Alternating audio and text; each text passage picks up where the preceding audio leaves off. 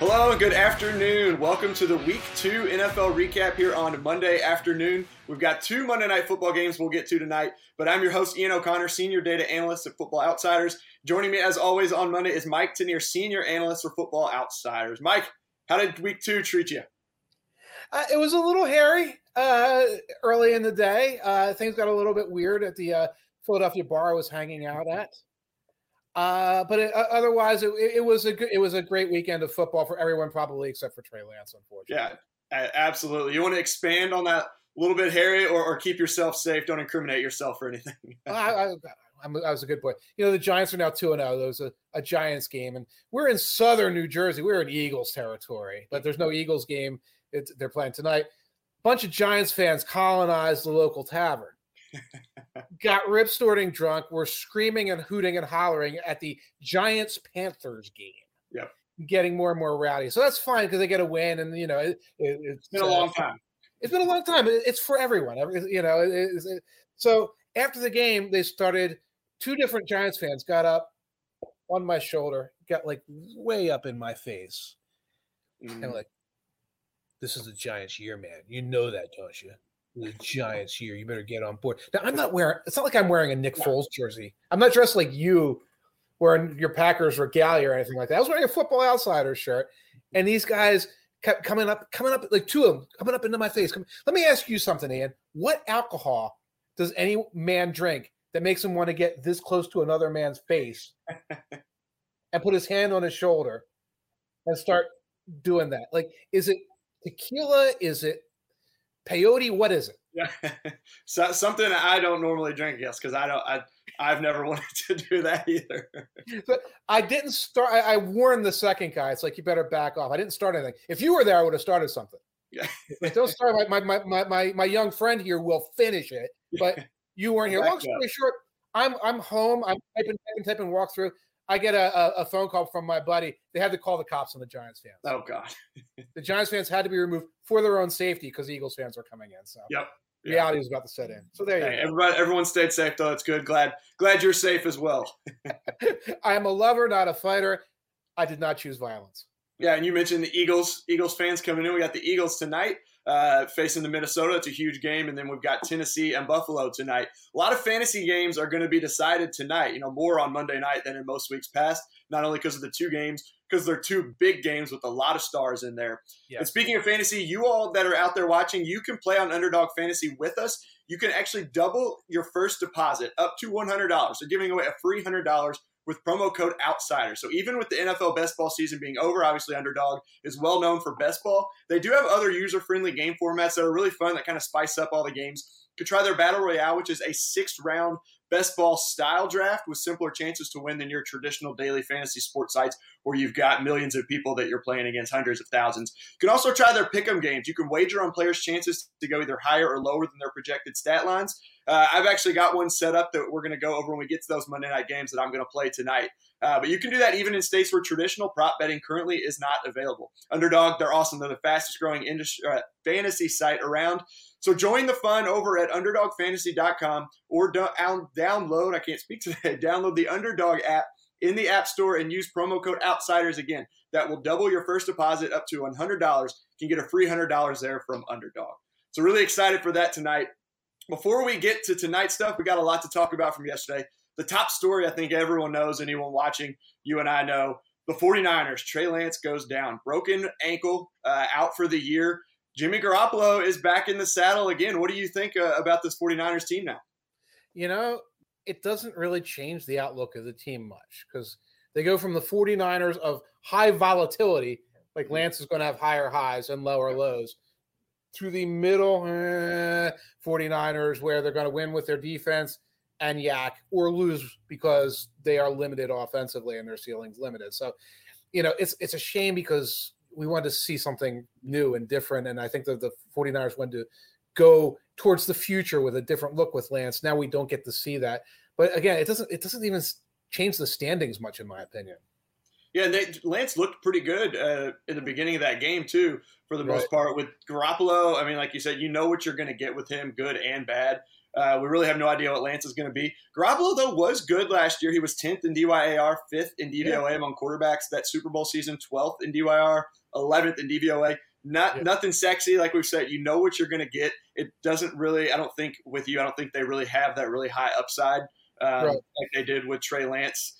They could maybe they should be a little bit better because of that. You know, a little bit more consistency maybe. Um, but I'm I'm with you. I don't really really see them uh, jumping a ton with Garoppolo uh, there. No, he's set up to make a lot of money and incentives. I saw this earlier today and and kind of pulled some of the numbers. He's got a up to five hundred thousand dollars in per game roster bonuses, two hundred fifty thousand for each game he takes at least twenty five percent of the offensive snaps, and another hundred thousand for each of those games that ends in a win. $500,000 if he takes at least 50% of offensive snaps in a 49ers playoff game. Another 500,000 if he takes at least 50 in the conference championship if they win, you know, it's there's a lot there that he's pretty much guaranteed to get now, barring injury. Because I honestly, I don't even know if they have another quarterback on the roster, do they? So he's he's the, the guy the whole way. He's going to start. He's going to get those bonuses. So good for him. I think the, the 49ers still save a little bit of money from what they would have had to pay him before restructuring all that. But uh, aside from that, really not a ton of positives uh, in this change. He, he gets those bonuses. More importantly, he gets free agency next year. There's that no way. Too, yes. 49ers are very unlikely. And if the 49ers do want to continue, they're probably not going to franchise tag him. They probably make an offer. So if he comes out of this season with 10 wins. Uh, and another example of look what I can do as this as this guy. I mean, the Indianapolis Colts are salivating right now. Like, oh, good, somebody else's unwanted headache of a quarterback. Let's spend everything we've got for this guy. I'm being a little silly, but there are yeah. going to be teams looking for a quarterback possibly for the bridge with a rookie coming in. Garoppolo could make bank next year as well. Yeah, absolutely. It gives him a chance, just another chance to prove himself. If they make a run, that would do do wonders for him. But yeah, we'll see. Said we'll we'll see. There. Um, yeah, I guess that's really uh, really all I can can say is we'll see. Like we've we've put out, not a ton of upside. It doesn't seem, but we've seen him take them on a run to a Super Bowl, to a conference championship last year. So only time will tell there. But it really, again, just an unfortunate uh, break, no pun intended there for, for Trey Lance and the 49ers. But uh, they, they'll move on. They're one and one now. Uh, so, so not terrible. There are a lot of teams, but there are some teams who are two and zero. Oh. The Buccaneers are one of those teams. Do you believe in the Buccaneers after what you saw from them? They came on late, a big defensive effort. Uh, we saw Mike Evans just got a one game suspension. Um, I haven't seen, I don't know if he'll appeal that uh, or, not, but uh, he will be out for this game as of now. Who knows if Chris Godwin will be back next week? I think he was pretty close. Julio Jones was close, did not play, but would think he would be back. But overall, what do you think? They got a big one with Green Bay next week.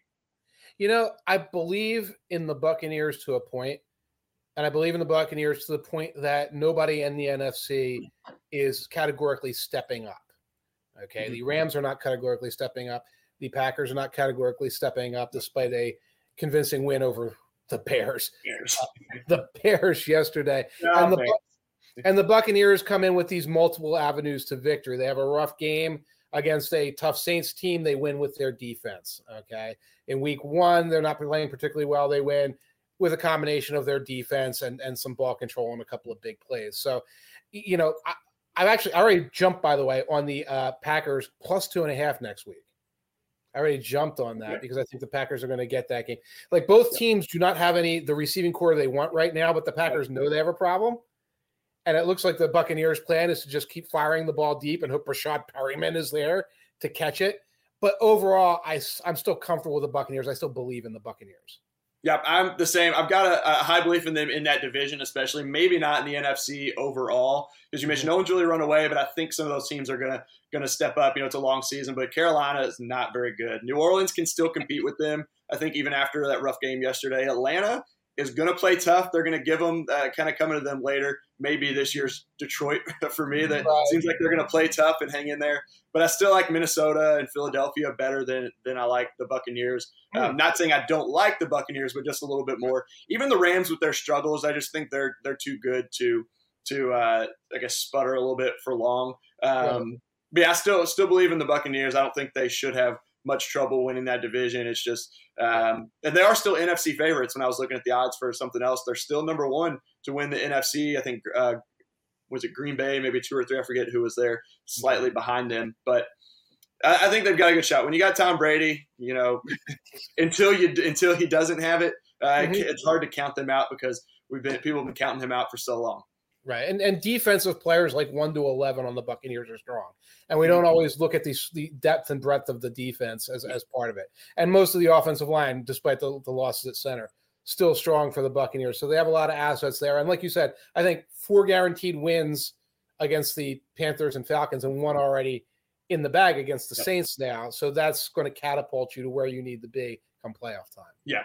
Uh, staying in that state in Florida, the Dolphins are 2 0. Now, if you ask me if I believed in them after the third quarter yesterday, I'd say maybe. You know, it was a good Baltimore team.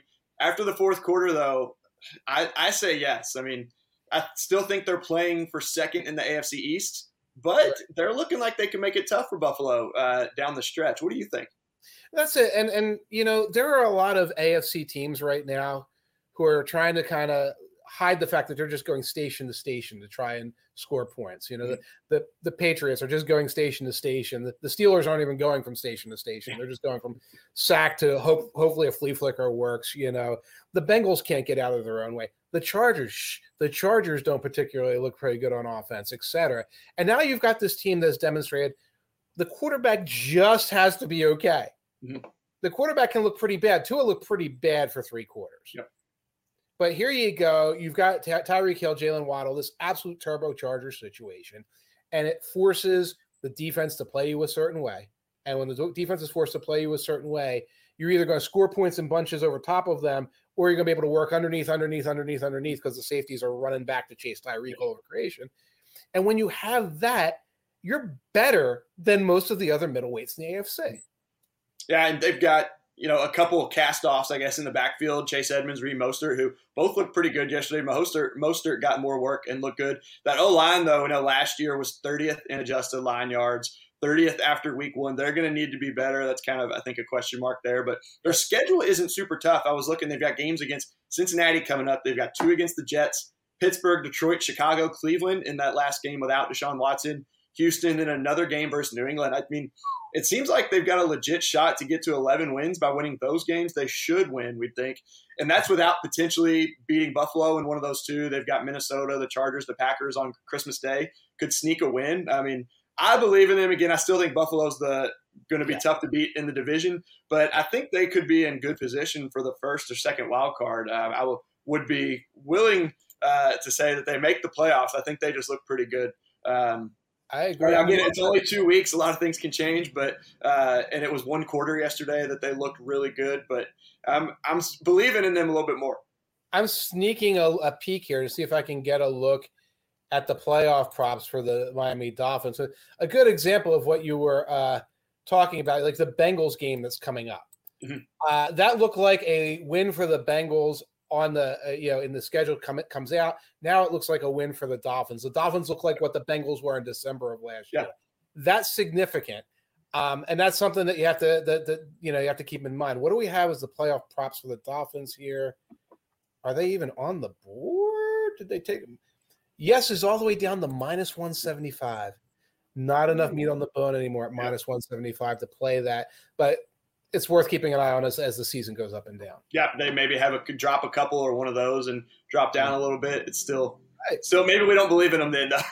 but. Right, or maybe when we start talking about seedings or exact order, I might look at the. I'm not going to look it up now because it'd be bad live streaming, but the exact order trifecta for the AFCs. You know, Bills, Dolphins, Patriots, Jets. Yeah, might be worth if there's any meat yeah. there. Might be worth looking at. Yeah. Yeah, and speaking of the East, on the other side, and you talked about this earlier at the top, Giants, two and zero. Oh. I yeah. mean, do you believe in them?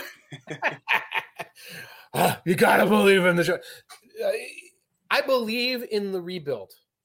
Mm-hmm. I believe in the idea that this is catapulting the team in a positive direction.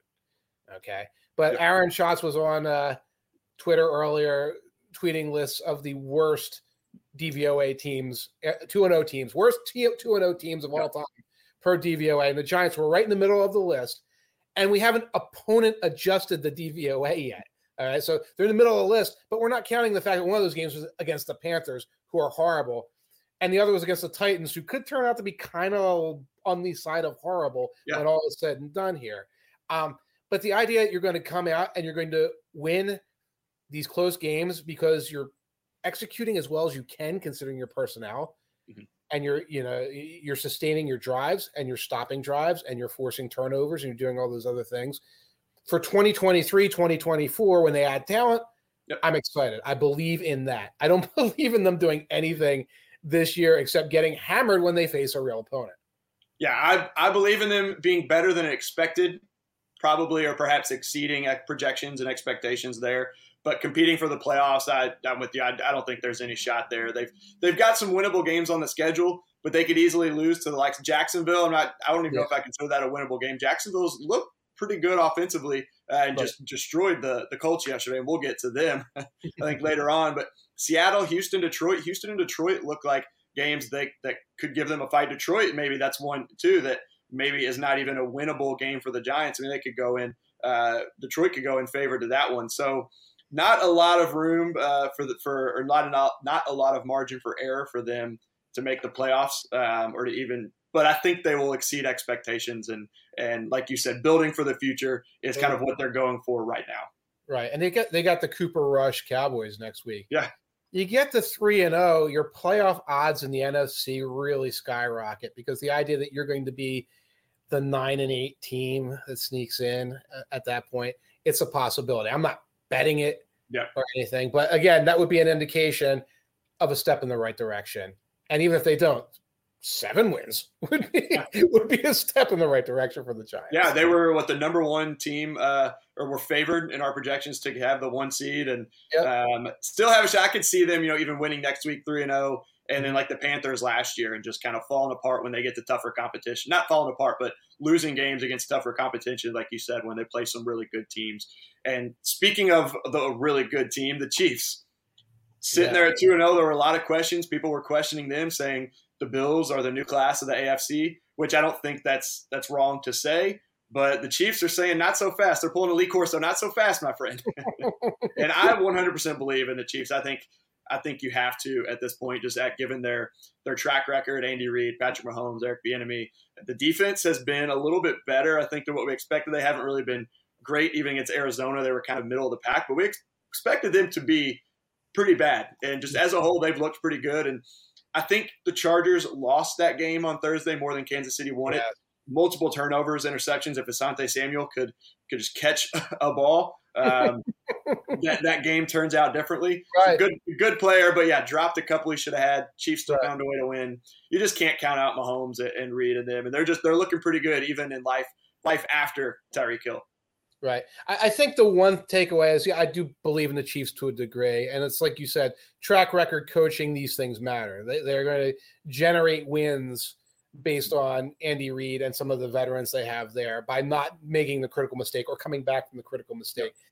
And we still have to see Monday night's action, but I think the Chiefs Chargers game demonstrated where the Bills look like oh, yeah. they are to everyone else. So it's like the Chiefs might be first or second among the second tier, but it's a tier, and the Bills are on that top tier as long as the Bills don't come out and uh, yeah. lay, lay, an egg tonight, which we saw them do last year. They were very high variance team. They had what a nine to six loss to the, the Jaguars last year and right. uh, had those big games. But I'm I'm with you. The Bills, I think, just until they're not, they're the best team in the AFC and they're pretty far ahead. Uh, they're just very well put together. Now going to the opposite end of the spectrum, let's look at. There's a handful of winless teams, and the first one we're going to talk about. Uh, don't think anyone expected.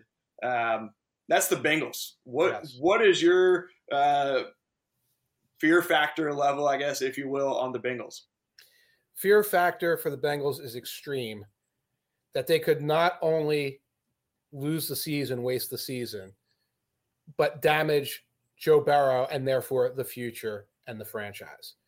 Joe Burrow is on pace right now to get sacked 110.5 times.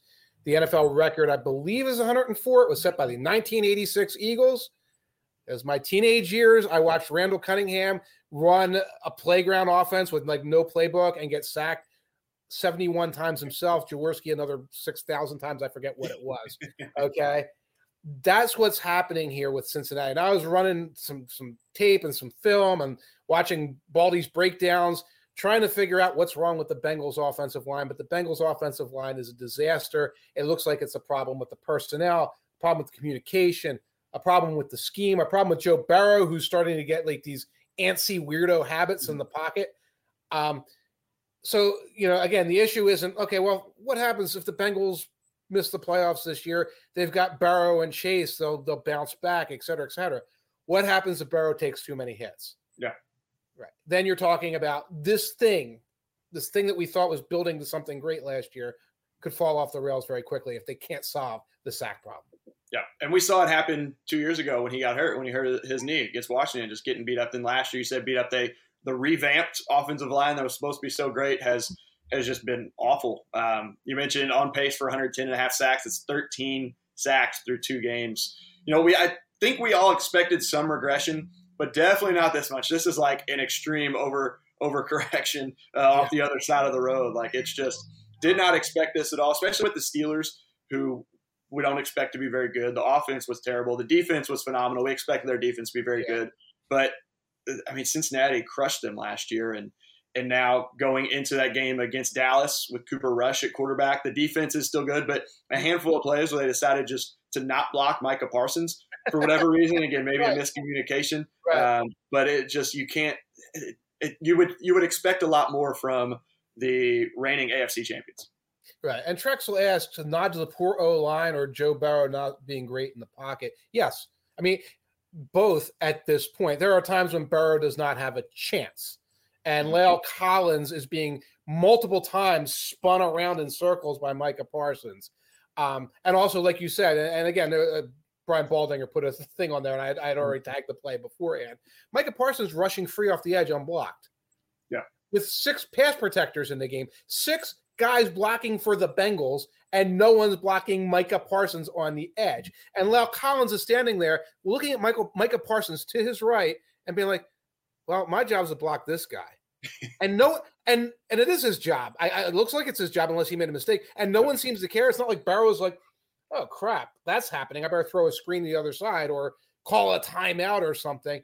And so that happens, but then there are other plays. And again, if you look around, like, like I'm, I'm grabbing stuff off of Twitter because there's so mm. many people commenting yeah. on it and it's you know Burrow taking the snap, and suddenly he's Lamar Jackson, and he jabs forward, and he jabs back, and he does a spin move, and he does all these other things. Like that's not you.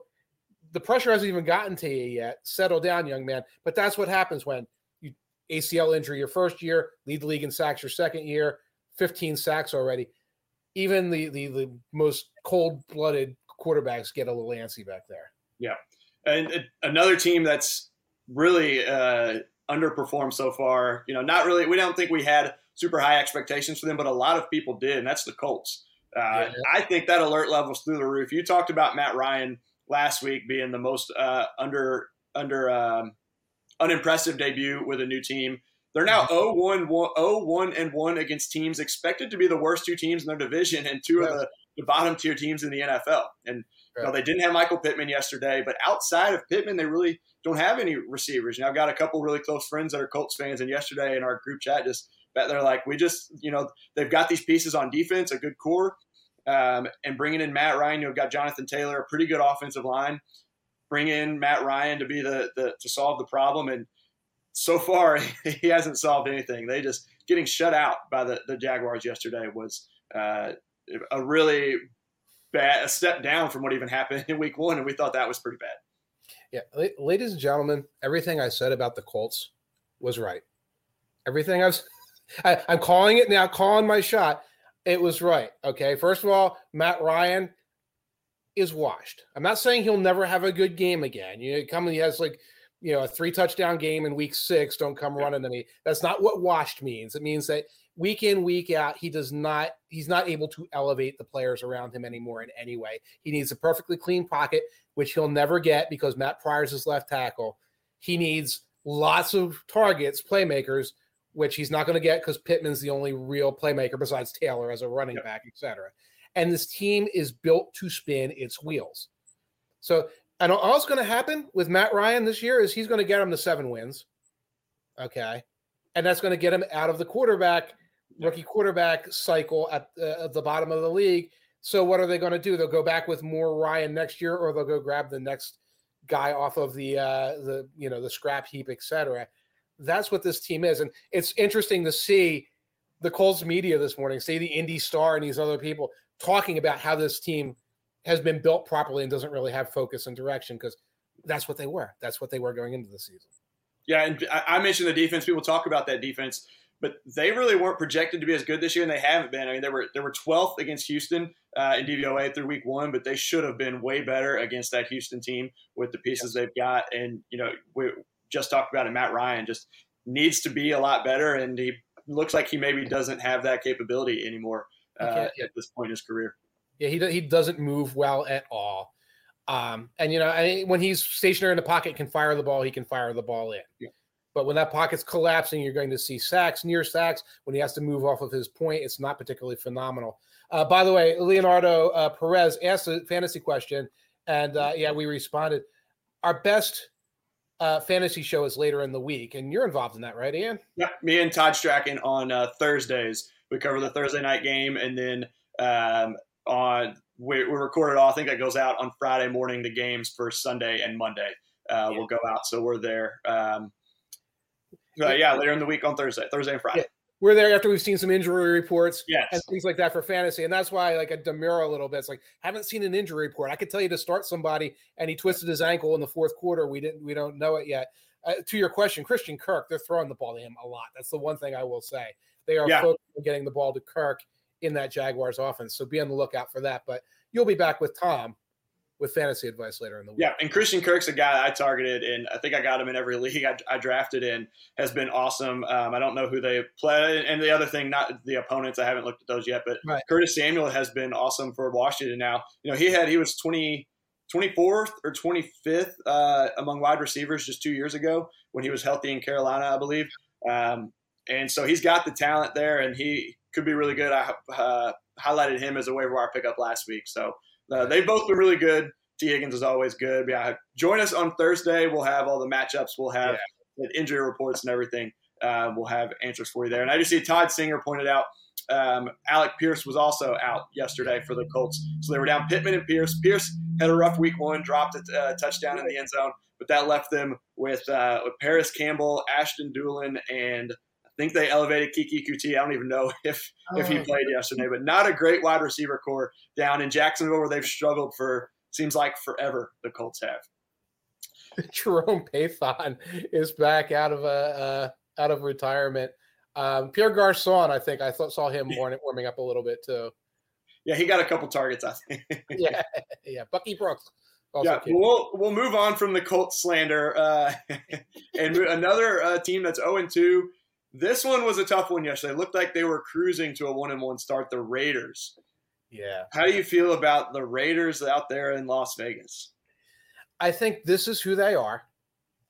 I think we in the offseason we looked at the above the marquee talent additions, Davante Adams and Chandler Jones, and even writing the Football Outsiders Almanac, you know, I overreact a little bit to that. And they're like, well, I mean, that's going to be a focal point of your offense.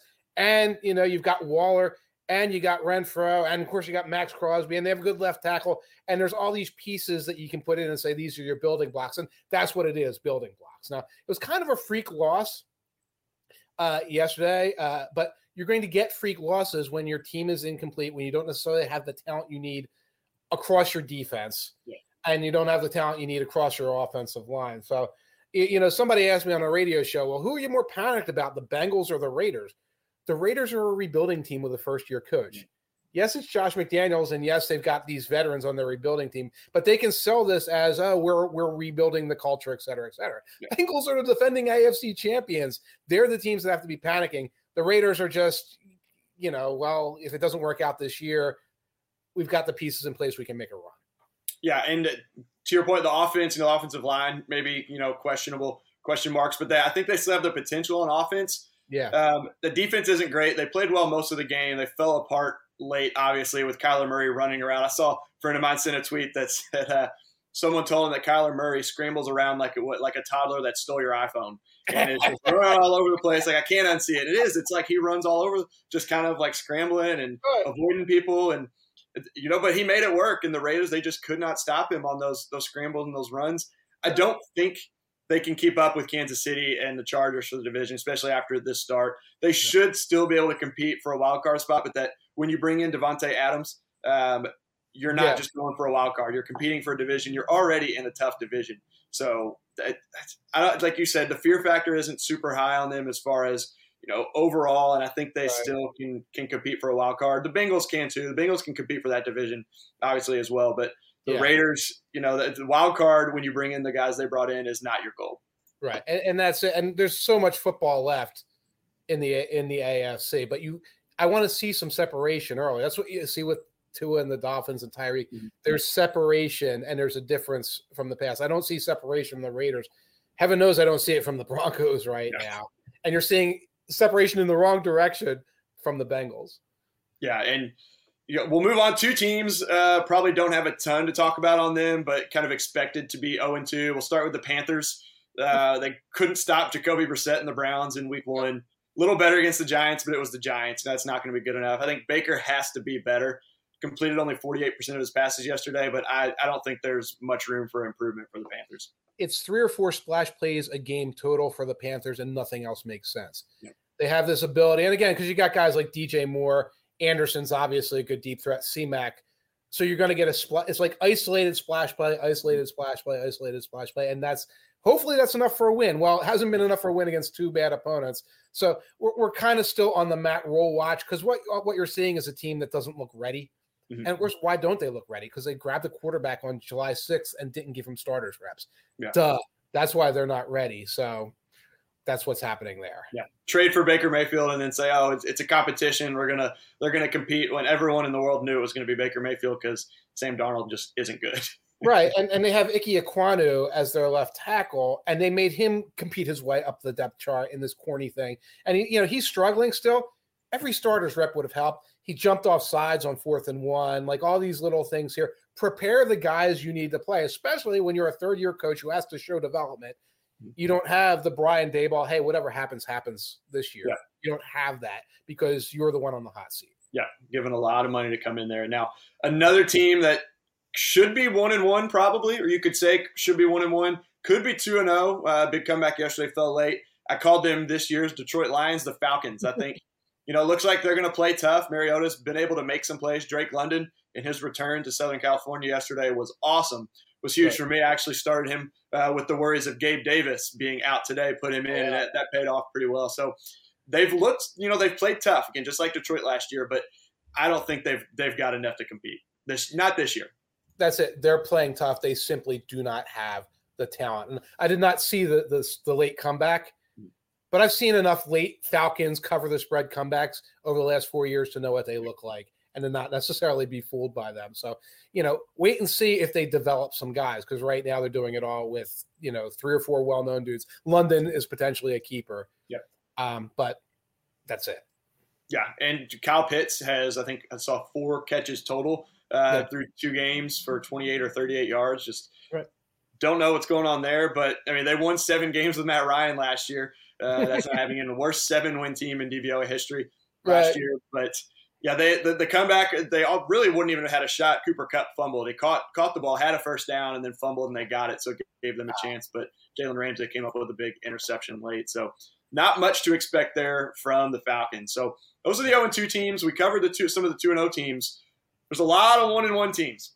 Who are your favorite? Do you have a couple uh, teams that, that you still like that you think are gonna gonna be successful, uh, either exceed their expectations, you know, they've looked pretty good early, or live up to the expectations we had for them initially?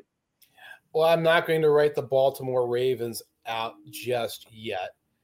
Um, because again, they were in control of that game with about eight minutes left to play in the fourth quarter, and things went foo bar. So, you know, I, I think it's a big plus. I, I, I see it as a big plus for the Dolphins and a small minus for the Ravens. Lamar Jackson looked great.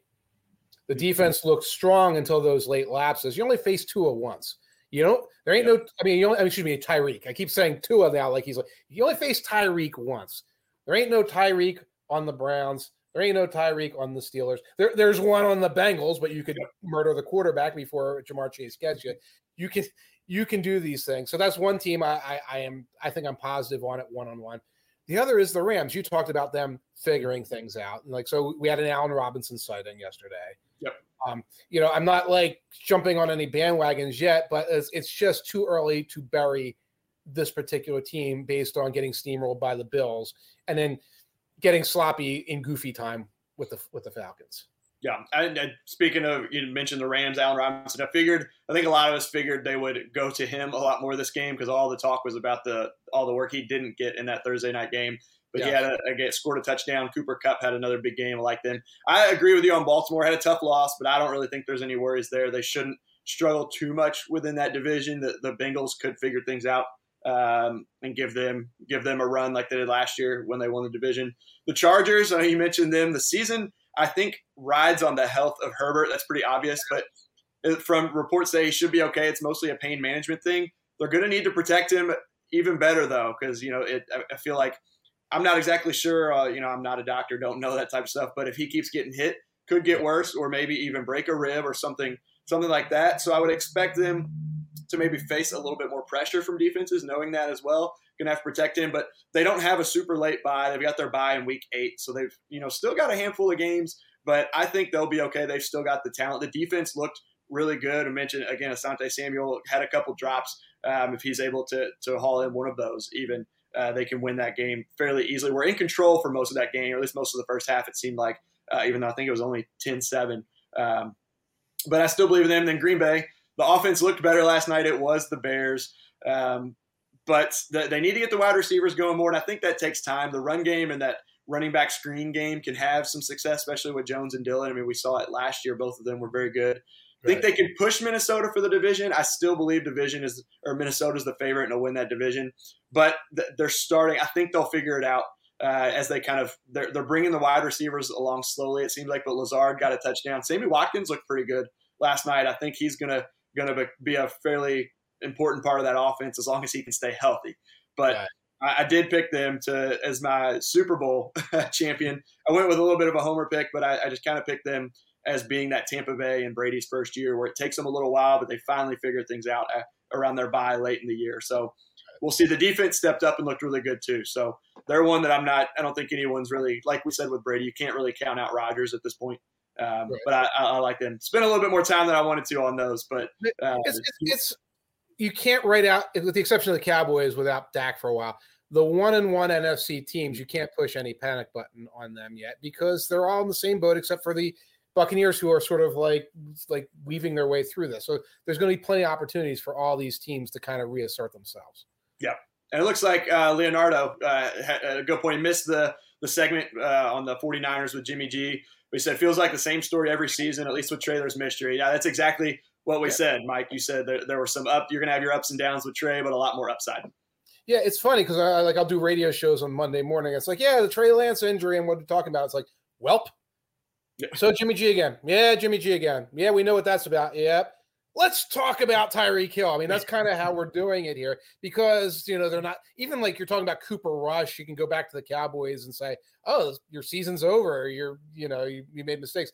The 49ers, it's a better situation because they can be competitive, but it's, it's not a great situation to talk about because it's the same team we've seen for three or four years, yeah. except worse. Or not yeah, it's a big story, but it's not yeah. that big of a story. And it's not like that it was, you know, Garoppolo getting hurt and a Trey Lance in his rookie year. It's like, all right, the what third overall pick, let's see what he's got. Like we've seen him a couple times and um, it's just, you know, you kind of know what you've got there. So yeah, yeah, that was, was the, you hit it kind of right on the head, Leonardo. So yeah. congrats. You, you, you read our minds as well.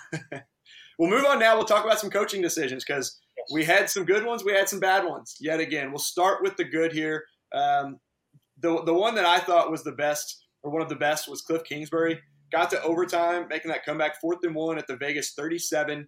Got mm-hmm. a chance to go for a long field goal in that opening possession to try and take a three point lead. Could have yeah. done it, but Vegas can still win with a touchdown. A field goal ties it. You get the ball back. Maybe you, you know at that point, I think five minutes were left. Vegas drives down, gets a field goal. Maybe you end in a tie. Going for the win, they didn't get it, unfortunately, but it was a sound process, I think, to go for there. And that is a long field goal. You're looking at 50, uh, with 55 yards. No right. guarantee there. Um, I think Prater is still their kicker, isn't he? Uh, down in Arizona, Matt Prater. I believe it is still Prater, which means he, you know we, we know he's got a big leg, can make those kicks, has been around for a while, but but putting it in the offense's hand, especially the way Kyler Murray made things happen in that fourth quarter, uh, commend him for going for it. We've seen him be be pretty aggressive in those situations uh, over the last few years as well. So not too too surprising. But when it comes down to overtime, sometimes those guys tense up a little bit and uh, make the wrong decisions, like we will get to when we get to our worst decisions. But that was mine. How about you, Mike? What did what did you like from this week on on uh, fourth downs? One thing I liked late in the Jacksonville Jaguars Indianapolis Colts game, I believe the score was 17 nothing. It was fourth and one, deep in the red zone. Doug Pederson's known for going for it in these yep. situations. Decides to go for it here.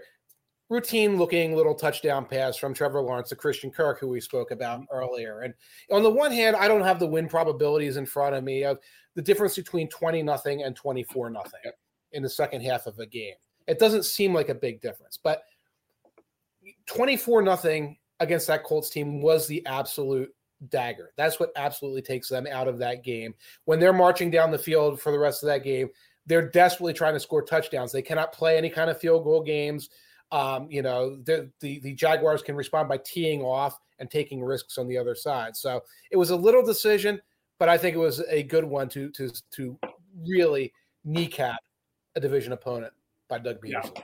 yeah, and you you know there was a, a good little little play too with um with Lawrence rolling out and Kirk was kind of there and the defender you could tell there was one right on Lawrence and there was another one there that that went after Lawrence yeah. should have kind of stayed back with Kirk but I guess he didn't see him there or thought someone was behind him but uh, yeah. Lawrence went just far enough where it looked like he was going to run and through that but to your point just the decision to go for it was was a really good one that a lot of times you see a coach oh we're up 17 let's kick a field goal 20, you know, at, at, this point. It's still, at that point, though, it goes from a three score game to a three score game. So there's really no, yeah. no benefit in, in, taking it there. And we saw um, Detroit went for it on a fourth and goal at the two or the three yard line. They didn't get it. Yeah. Uh, but they got a safety on the very next play on Carson Wentz. Like that's what, if you don't get it, you're in a super advantageous position defensively. Yeah, you should always do that against the commanders because here in Philly we call that the safety zone. We don't call it the the deep zone or whatever. It's the safety zone when Carson Wentz has the ball somewhere inside his own five yard line. Or a pick six, as we saw last year. or the pick six zone or the or the fumble zone. It's the Carson zone. Yeah, it's very good for defenses when you have Carson Wentz backed up like that. So that was a good one. We'll go on to the worst coaching decisions. Um, one we'll quickly cover. It was a long time ago, Thursday. Brandon yeah. Staley had a fourth and two around midfield, Kansas City 48, a minute left in the second quarter, up three. Chooses to punt. I get not wanting to give Mahomes the ball at midfield, only a minute left. The offense is good. You've got Herbert. He got one earlier in the game at the end of the first quarter. Almost the same situation, fourth and one at the 49. Mm-hmm. Later, he went forward on fourth and one from the Chiefs 18, up three. Could have been situational, again, saying not wanting to give them the ball back and give them, you know, a minute. You know, we've seen what Mahomes can do in much less than a minute. Right. Um, but KC had three punts and a touchdown to that point. You still like to see him go for that, be aggressive, especially the way he was last year. Uh, so a little disappointed that he didn't go for it that one. And then I know uh, there was another one a lot of people have been talking about. I'll let you take this one because we hammered this guy on shows. Uh, I guess you and I didn't because it was the Monday night game last week, but Vince and I talked about this on Wednesday on our coach ranking show. So I'll let you take it away. Nathaniel Hackett now. Yeah, we haven't d- finished baking the situational DVOA. It might be up if I go looking at it right now, but the Broncos goal to go DVOA has to be negative 66 trillion percent right now because they get around the 10 yard line and it's tomfoolery. And that's fine. I think they'll figure that out.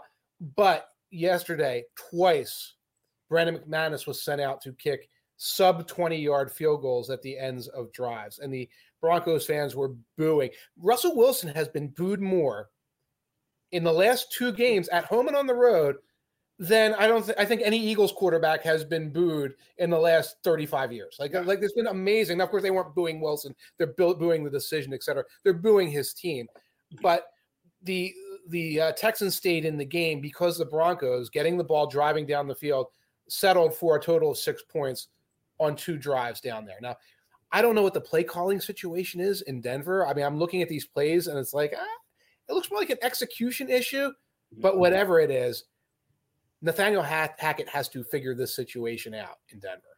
Yeah, and Monday they had two fumbles on the one yard line for the yeah. first time in what thirty something years. I think they oh. said hadn't happened in that long. Um, they, they had a delay a game on that field goal too, one of the fourth and goal at the one. They had a delay a game fourth and right. two at the Houston 36, like to the point where the crowd was counting down the play clock for them. I guess part part helpful or to be beneficial, and partly just mocking them because right. I guess they don't know where the clocks are. And you know, we talked about last week. You would think Nathaniel Hackett, yes, he's a first year head coach, but he's been in the NFL. You would think he would learn from this, and we thought he would. He came out, he owned the mistake on Tuesday morning last right. week but it doesn't look like he learned from it. Like, is this going to be an every week occurrence? I feel like maybe he needs to call up old buddy Matt LaFleur in Green Bay that he worked with last couple of years and get some advice because LaFleur was, seems to be very good in those situations, along with guys like Andy Reid, Brandon Staley. We meant, you know, he had a, a, a decision we disagreed with, but overall was really good and has been yeah. good. So I don't know. It, it, if it's, it's been two weeks now, we'll have to see if this happens again in the third week. You know, I don't, I don't know uh, if he's ever going to learn at that point. I, I don't know how much learning you can do when you know Monday night and then Tuesday you own up for it, and then you're preparing for the game on the next Sunday, and you're in that really heavy duty process while traveling, everything else like that. Some of these things I think involve like the high leverage decision making and getting the plays out there and stuff like that. That's going to take time for them to get right because it's not something you fix on the fly. It's something you might have been able to fix in the preseason if you knew there was a problem, but you're one of the Sean McVay guys. You don't play your starters at all. You just goof off in the preseason, and now you're one and one, and like everyone's questioning everything you're doing. Yeah, and we'll see. I guess that's kind of my my thing. I lost for words there, but but he'll he'll need to be a lot better moving forward. That offense is gonna have to be a lot better moving forward because they just do not do not look good at all. Yeah. But before we move on to the Monday Night Football game, just want to remind you about our premium subscription, FO Plus. You can get it footballoutsiders.com slash subscribe. Gives you access to some really good premium articles. You get fantasy rankings, our NFL betting picks, both against the spread and straight up. Um, just a, a, lot available there. Some really good content available for just $4.99 a month uh, for an annual subscription. So very affordable um, and a lot of very good information. Definitely worth the investment. A lot more uh, a lot more content in there than what you pay for there. So again, that's FO Plus available at footballoutsiders.com slash subscribe. Now we'll move on to our Monday double feature. I don't really call it a double header because one game kicks off about an hour and 15 minutes after. So we'll call it a double feature, starting with Tennessee plus 10 at Buffalo. Total on this is 47 and a half. We all remember last year's game. Buffalo failed on that third down attempt at like the six yard line, five yard line, down three late. Uh, Josh Allen looks like he kind of slipped on that one. Stefon yeah. Diggs had a huge game, but so did Emmanuel Sanders and Cole Beasley. Each were over 85 yards. I think Beasley got the touchdown. They're no longer there. We know I mentioned Gabe Davis earlier, heavily involved last week as expected, but he's in danger of missing tonight's game. So, I mean, it, it should. I don't think it's going to be that that good of a game, uh, to be honest. what are what are you looking for in this game tonight? You think that the the, the Bills are going to roll, or I do. I think Buffalo. I said this on Thursday. This was my favorite pick of the week. This was my pick in the staff predictions. I think Buffalo comes out, dominates the home owner, home opener because, so like I said next, last week, nobody circles the wagons like the Buffalo Bills. well, the line has crept down to minus nine and a half, which is even more value uh, for uh, somebody who's the Bills. That that line scares me that line scares me. So I was looking for some kind of money line parlay, but 47 and a half scares me because you're right. One scenario would potentially be Bills 31 10. Yep. So there goes that's under. You can't go over necessarily. Another one is they're a little bit, you, you know, the, the loss of Davis makes a tighter game, closer game. It goes longer. So I'm leaning Bills, but I, I, I would like to see the Davis um, injury report, yay or nay, mm-hmm. and see where that line is there. Because if he's unavailable, backdoor cover, tight game possibility is there, and then I might lean uh, uh, Titans. Yeah, and going to, looking at the Tennessee side, you know the Rams averaged less than three yards per carry against Buffalo last week. Yeah. Derrick Henry totaled 89 scoreless yards against the Giants last week, but he ran for 143 and three touchdowns against Buffalo last year. Mm. I don't think that happens again this year. Uh, I, I, think you you said you could see it being like a 31-10. That's actually my prediction, I, I said 31-13, something like that. I think Buffalo, yeah. I like their their total points. It's sitting at 28 and a half. I like that to go over. And I also like them to hold the Titans to where the under hits. So 31-13 uh, to where Buffalo hits their team total up to 28 and a half and the game stays under 47 and a half. That total's dropped though from 49 late last week when we did our show. I did it with Tom to seven to um, 47 and a half. So it's come down a point and a half since then but I still like Buffalo to go over the 28 and a half. uh, cover pretty easily and it, it to stay under overall. Well, here here's something I'm looking at right now. If you're feeling under, I'm feeling under. Under, I think insulates insulates us from injuries, etc. You can get the Bills money line. So forget the spread, money line, and under in a parlay at plus 140. Ooh. So that's not bad. So if yeah. this turns out to just be, you know, 22 to 13 because the Titans slow the game down and it's a mucky type of game, you're insulated against all those scenarios. It might be something I play. Yeah, and uh, I mentioned you know Henry. Not I don't think he's going to have a big game, but that is one of the picks. Again, after we cover the second one, I'll go over my underdog pick on picks. But I think he he gets in the end zone this week. I want okay. Let's do the other game. I want your underdog pick and picks because you made me money last week with Courtland Sutton. So I want yeah. to hear that pick. So let's I get through he, what the, the the yardage went over. He had the the long reception over 23 and a half. Yeah, he didn't get in the end zone, but I think his number of receptions was over too, wasn't it? it all three were over. I didn't play the receptions, so I wasn't comfortable with the receptions. I played the longest reception in the yards, yeah. and then so, sure enough, because that's what you get with Courtland Sutton. Normally, is the thirty-yard catch. Yep. one or two of those, and then you're set. But the other plays would have come in as well. So it was a it was a very very good Monday night. It was a, a, good a good start. I'll get to it on Thursday, but the picks from this week spread at least the spread and uh, game picks were not very good. But yeah, we'll move on to the second one: Minnesota, Philly. Minnesota's two and a half point road dogs at Philly. Um, 49 and a half point total, another high total in this one. Yeah. So this is the game I'm most looking forward to. I've been looking forward to. I said it last week. Two of the top five teams in NFC championship odds. Justin yeah. Jefferson and AJ Brown were both dogs last week. Brown didn't get in the end zone, had 155 yards though. Justin Jefferson was uncoverable partly because it looked like Green Bay didn't want to cover him. Uh, I know I heard last night they said Jaire Alexander was a little upset because he was wanting to go man to man against Jefferson and cover him, but they played a lot more zone last week. But the defenses, you know, it's got the third highest total of the week. The Philly defense was only middle of the pack in the first half last week against Detroit. Then we're 25th in the second half. Minnesota was top 10 in the first half, then fell to 23rd in the second half, though that game against Green Bay was never really in doubt. Um, right. But I'm going to say the offense is on the night again this one. I like the over.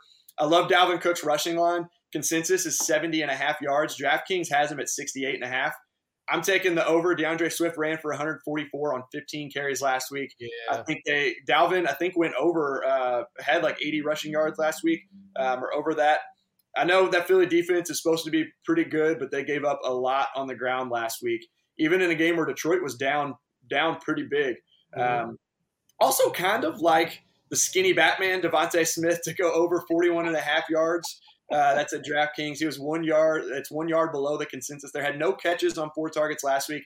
I do think they get him going this week. Maybe manufacture a couple, um, you know, screens or quick quick slants, catch and runs where he gets out in space and is able to get over there. So overall, though, I still love the Vikings this year. I'm going to take the Vikings as two and a half point road favorites and to win the game outright and take the over as well there. What was the DeVonta Smith prop? What it's at 41 and a half yards receiving at, at DraftKings. The consensus is 42 and a half. I, I, might. That's very, very tempting for exactly the reasons you said. They're going to be mindful of the fact he didn't get the touches just uh, last week. They're going to put screens and some other opportunities. Kind of like Allen Robinson. They're going to. I don't like Allen Robinson. Like, look, yeah, we don't want this to become a story here, et cetera. Except that like, there's no discomfort about like how good Schmidt can be because he's played yep. well for the Eagles. I, I avoid this game. I try to avoid betting Eagles fans here in Eagles country. It kind of gets away in a way the heart versus the head a little bit. I'm also in wait and see mode about both of these teams. That said, I do like your idea about the over. In terms of the running game, I think we're going to see more Jordan Davis. When Jordan Davis, the rookie out of Georgia, was in the game, the Eagles stopped the run pretty well. Mm-hmm. When it was their variety of other guys, because you know Fletcher Cox comes in and out at this point and everything. When it was that the gash runs generally were like a lighter box that was in there for the Eagles. So I think that they're going to uh, they're going they they learn from that. The Eagles coaching staff tends to learn from these miscues, mm-hmm. so that might help. So I'd lean if I was thinking about it, Eagles and the points, but again, I'm staying away from it. Yeah, and I mentioned the underdog. Looks like they actually have taken off the DeVonta Smith uh, as a pick now to go higher or lower, so that one comes off. But I'm the ones that I'm going to go with. Derrick Henry, I think he gets he's at 0.5 rushing plus receiving touchdowns. I'm gonna go oh. higher. I think he gets in the end zone. Stefon Diggs, I think, catches another touchdown. He's at 0.5 receiving touchdowns. Dalvin Cook, uh, 0.5 rushing receiving touchdowns. I think he gets in the end zone as well. Um, I mentioned his rushing yardage as well, so I'll uh, add that one on there. He's on underdog. He's at 74 and a half rushing yards, so we'll okay. take that one as well. And then Jalen Hurts, 292 and a half total yards. Oh, I like that one as well. So again, we, are expecting points, so some touchdowns there, and some uh, Jalen Hurts getting not even over 300 yards uh, total. What they've got it at, so I like that as well. You know what happens whenever you play the Derrick Henry rushing and receiving touchdowns prop, right? What's that? He throws a touchdown pass. Oh God, you're option plays. So that's that's what you have to be worried about. So you do do that, but keep in mind that you're begging for the handoff and then over the top. Yeah. So yeah. So it, hopefully not. We'll see, but I'll play that one and uh, see how we go. The other one I was kind of thinking about, Josh Allen. Eh, his rushing props always fun because you know they, they run the ball with him, but mm-hmm. he's set at 40 and a half rushing yards. I lean oh. lean under on that one. Um, but I it's it, it's hard. I feel like some games they just they don't want him to run as much, and this is a game where I think they're not going to need him to run the ball, um, and don't really want. Like I said, I think they're just going to blow him out. And I think they're going to let him throw it and use the running backs a little bit more in the run game. But I don't know if I want to add that one in there or not. So we'll. I'll have to think about that one a little bit longer. Yeah, let's table that one. Yeah, table that one. And they took DeVonta Smith off the board. Yeah, they took his receiving. Uh, it's not an option for his receiving receiving yardage anymore. So I don't know if that one's going to come back on here or not, but that's a, a little. Should have gotten it in before we jumped on here, and then just just told you all the picks that we had. But oh, oh well. So yeah, two two exciting early. One game I'm really excited for. The other one not expecting a great game, but again, Tennessee Buffalo played close last year, so we'll see. But we get two Monday night games, so we're all winners. winners and you get the staggered schedule. So if the Bills are winning 31 nothing, the other game kicks off you're not just sitting there waiting, waiting, waiting, and grinding for that game to end. Yeah. So that's a good that's a good way of scheduling them. Yep, just be able to switch over and, and, watch a good game. So before we go, don't forget again, I mentioned at the top, you can get a free $100 from Underdog Fantasy using promo code Outsiders, even in states where that traditional prop betting is not available. They'll match your deposit up to $100 again using promo code Outsiders. Also, don't forget to sign up for FO Plus at footballoutsiders.com/slash/subscribe. Get NFL betting picks, fantasy advice premium stats and articles, as well as an ad-free experience. So that's a, a, big kicker for a lot of people, a, a good thing to have on there. And then last but certainly not least, join us on the Football Outsiders Discord for in-game conversation for every single game. There's a lot of good conversation that goes on in there. And Kate, you can catch me and Mike again next Monday. We'll be recapping Week Three's action. Mike and Aaron are on Thursdays. Uh, Schatz and Tanier on on here same platform. Um, we've got with I think the data show tomorrow uh, is on here. Is that Kale or no Brian and it's Aaron and Brian Vincent Brian Aaron Brian Aaron Vincent Brian. That's what it is. Yeah, and then uh, we've got the new show on Wednesdays. well. There's so many shows I forget who's on yeah, what. That's it. That's it. Just come by one o'clock. Come yeah. in here and to Football Outsiders or to the YouTube channel and two or three of us will be in here and we will be injecting football knowledge straight into your brain. Yep. Absolutely. So again, thank you all for joining us, Mike. Thanks for enjoy or thanks for joining me as well as you do every Monday. Enjoy that game tonight. Go go uh, go Eagles.